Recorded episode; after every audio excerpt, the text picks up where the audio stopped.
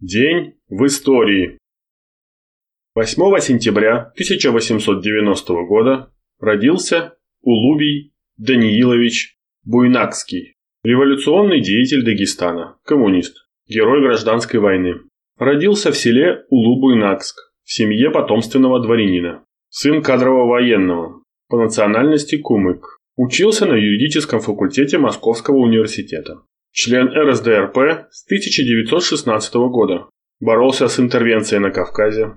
Был арестован 13 мая, предан военно-шариатскому суду и по его приговору в августе того же года расстрелян в районе станции Тимиргоя. В честь Буйнакского в 1921 году город Тимир-хан Шура, столица Дагестанской республики, была переименована в Буйнакск. 8 сентября 1914 года. Первый в мире воздушный таран совершил автор «Мертвой петли» штабс-капитан Петр Николаевич Нестеров. Ему было 27 лет, и он, совершив в начале войны 28 боевых вылетов, считался опытным пилотом. Нестеров давно считал, что вражеский аэроплан можно уничтожить, ударив по плоскостям колесами. Это было вынужденной мерой в начале войны. Самолеты не оснащались пулеметами, и авиаторы летали на задания с пистолетами и карабинами. 8 сентября в районе Львова Петр Нестеров протаранил тяжелый австрийский самолет под управлением Франца Малины и барона Фридриха фон Розенталя, который летал над русскими позициями, совершая разведку. Нестеров на легком и быстром аэроплане «Моран» поднялся в воздух, догнал австрийский самолет «Альбатрос» и протаранил его нанеся удар сверху вниз, хвостовое оперение. Произошло это на глазах местных жителей. Австрийский самолет потерпел крушение. При ударе Нестеров, который торопился взлететь и не пристегнулся ремнями безопасности, вылетел из кабины и разбился. По другой версии, Нестеров выбросился сам из разбитого самолета в надежде уцелеть.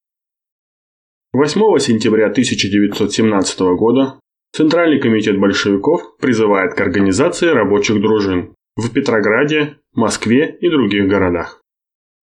В 1919 году, 8 сентября, десант Красной Волжско-Каспийской военной флотилии высадился в Царицыне, заняв поселки орудийного и металлургического заводов при поддержке рабочих металлургов. Однако Белой коннице удалось вновь выбить красных из города. Красной армии была предпринята попытка внезапным ударом с севера освободить Царицын от белогвардейских войск. Эта операция была возложена на десантный отряд Волжско-Каспийской военной флотилии под командованием Ивана Кузьмича Кажанова и на 28-ю дивизию 10-й Красной армии.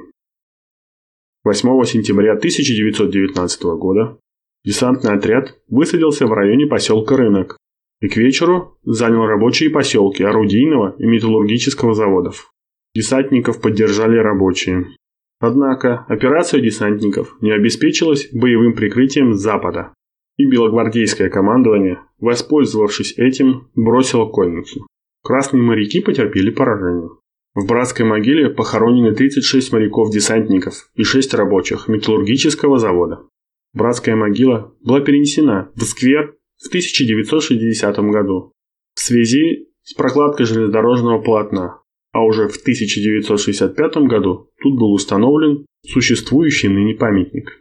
На его постаменте имеется надпись «Здесь похоронены моряки и рабочие, павшие в боях за Царицын в сентябре 1919 года».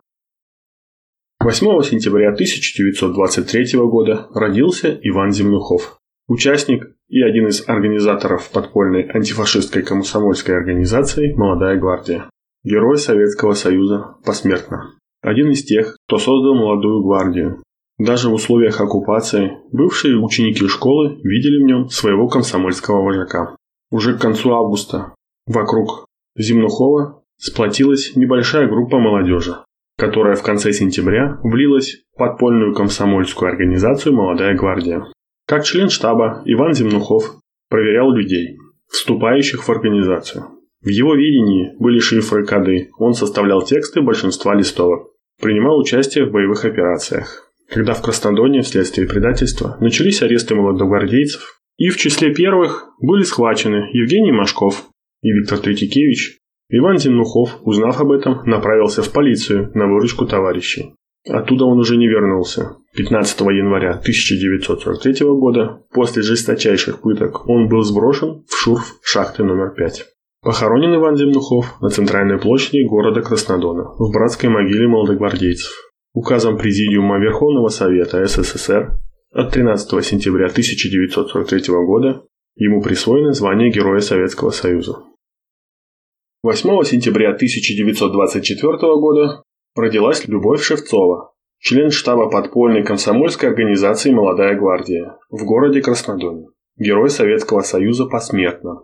Во время оккупации Люба распространяла листовки, вела разведку, добывала медикаменты. Вместе с Сергеем Тюленевым и Виктором Лукьянченко в декабре участвовала в поджоге биржи труда. Смелая операция молодогвардейцев спасла от угона в Германию около двух тысяч юношей и девушек Краснодонского района. По заданию штаба Шевцова неоднократно ездила в Ворошиловград, Каменск и другие населенные пункты, осуществляя связь с партизанами. 8 января 1943 года Любу Шевцову арестовала Краснодонская полиция. После пыток и издевательств ее расстреляли в Гревучем лесу 9 февраля. Перед гибелью она передала на волю слова «Передайте всем, что я люблю жизнь». Похоронена Любовь Шевцова в братской могиле жертв фашизма в центре города Ровеньки, в сквере имени Молодой гвардии.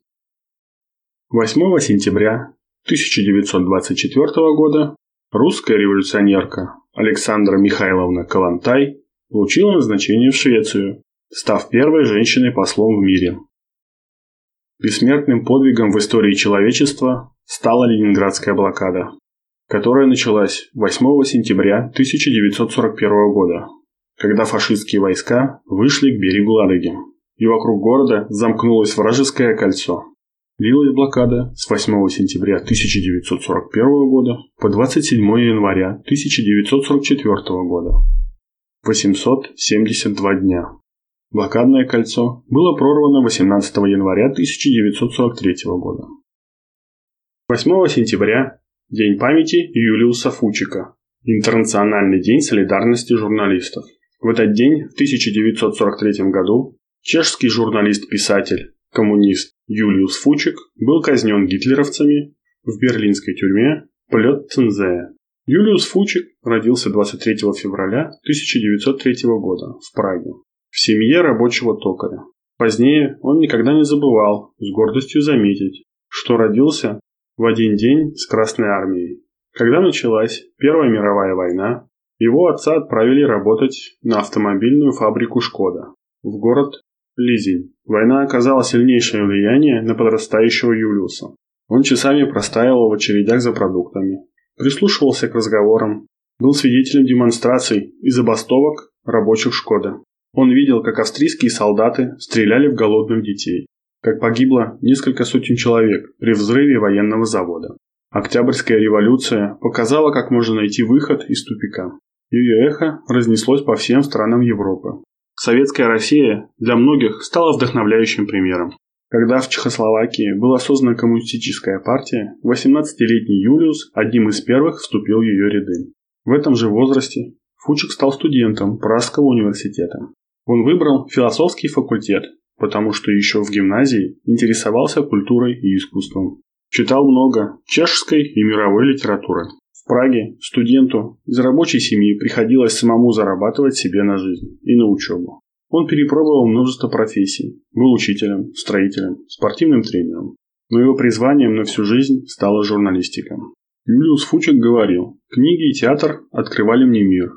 Я искал в них правду и понял, что есть книги, которые говорят, и есть, которые лгут а есть и вообще не мы. И мне казалось, что надо об этом рассказать, чтобы не было никаких лживых и немых книг. Я считал это своим долгом в борьбе за лучший мир. Поэтому я начал писать о книгах и театре. Фучик вполне мог сделать успешную карьеру в любом солидном печатном издании. Но он выбрал путь коммунистической журналистики со всеми ее неприятностями. Маленькой зарплатой, большим объемом работы, цензурными преследованиями и арестами. В течение многих лет он редактировал газету «Руды права» и журнал «Творба». Сотрудничал в ряде других изданий.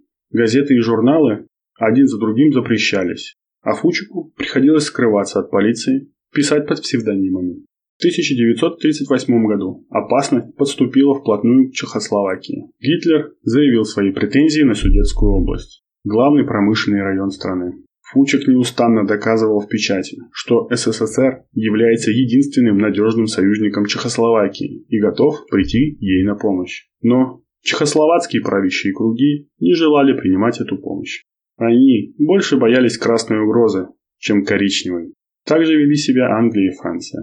В сентябре 1938 года они заключили с Германией и Италией Мюнхенское соглашение, которое открыло дорогу к расчленению Чехословакии.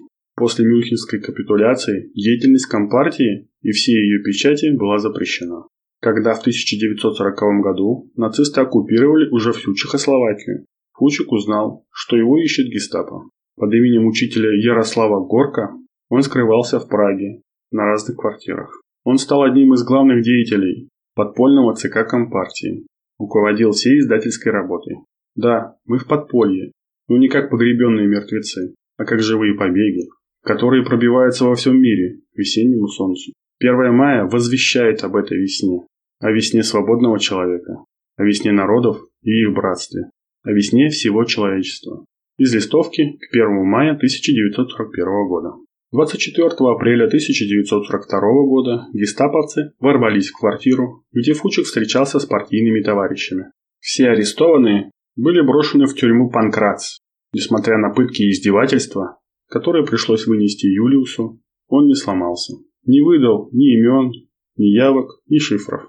Более того, он, как коммунист, не прекращал своей работы, оставаясь на связи с товарищами. На допросах гестапо Фучик вел сложную игру, уводя следствие в сторону, пытаясь помочь товарищам, находившимся на свободе. Был стойким, потому что был твердо убежден в своей правоте.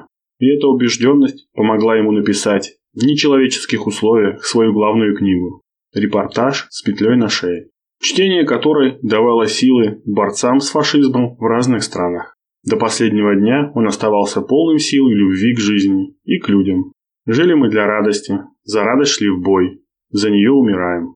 Пусть поэтому печаль никогда не будет связана с нашим именем. Он был казнен 8 сентября 1943 года. Теперь этот день отмечается как День международной солидарности журналистов.